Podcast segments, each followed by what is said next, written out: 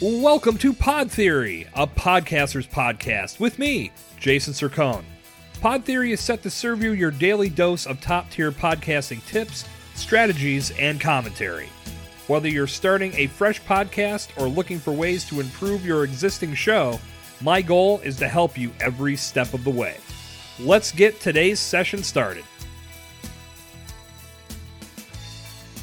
Hello again, fellow podcaster, and welcome back to Pod Theory. I am your host, Jason Sircone, and today we're going to take a look at the question why aren't more brands starting a podcast? Over 1 million active podcasts and growing. A steady number of new listeners getting more into podcasts every day. A fun, innovative way to reach your audience. These are just a few of the many advantages that podcasting offers brands looking to engage with their fan base. So, with all that said, why aren't more brands starting a podcast? With the growth of the podcasting platform exploding, you'd think that more brands would be jumping on the bandwagon. My belief is that they will. It's just going to take time, like everything else of our generation did. Let's go back to the beginning when things changed, with the evolution of the internet. Print ads, radio ads, TV ads, billboards, they all gave you an address and phone number as a means of connecting with a business. As the internet evolved, the brands that realized where things were shifting started offering their websites as a means of connection. And the brands that thought the internet was just a fad resisted the need for a website until they absolutely couldn't anymore. And by that point, they were behind the curve. Then, Web 2.0 came along and the internet became a very social environment. Early sites like MySpace and Friendster changed the game and then networks like Facebook and Twitter improved upon what MySpace and Friendster did and took connectivity to a whole new level. And from there, some of those ads that had shifted to featuring a website started to include references to connecting on their Facebook page or their Twitter feed. And those who resisted and kept saying Facebook was nothing more than a site where people posted what they had for lunch couldn't see the power that these networks were delivering.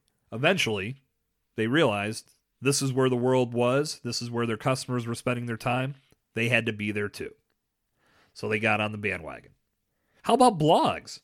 Back in the early 2000s, blogs were mainly utilized by writers and creative types as a means to keep thoughts collected and for instant publication.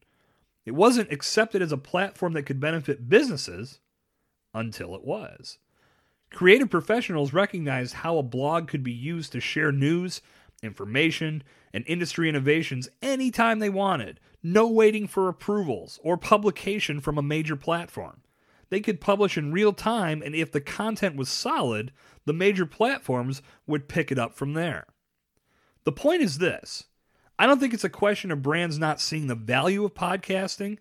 I just think it needs more time to gain even more mainstream velocity like websites and blogs and social media did back in the day. So, what does this mean for you as a brand? It means podcasting, while insanely popular today, is still at a point where you can get your show off the ground and be ahead of the curve in your niche. People are making podcasts part of their daily routines more and more every day. So, getting your brand message in a person's ear through a solid podcast now will put you in a great position when other companies in your industry decide to catch up. So don't ask yourself why more brands aren't starting a podcast, because eventually they will. Instead, ask yourself, why is my brand not starting a podcast? Instead of being part of the trend, be forward thinking. Set the trend. And that's going to wrap up today's installment of Pod Theory. If you're a fan of today's discussion, please take a screenshot of this episode on your podcast player and share it on your Instagram story or your Twitter feed and tag at Jason Sircone. And of course, tell the world how much you love the show by dropping a rating and review on your favorite podcast app. Good talk. I'll see you back here tomorrow. This has been Jason Sircone on Pod Theory. Thank you for listening to today's session of Pod Theory. If you like what you heard, be sure to subscribe, rate, review, and share to spread the word and spread the love.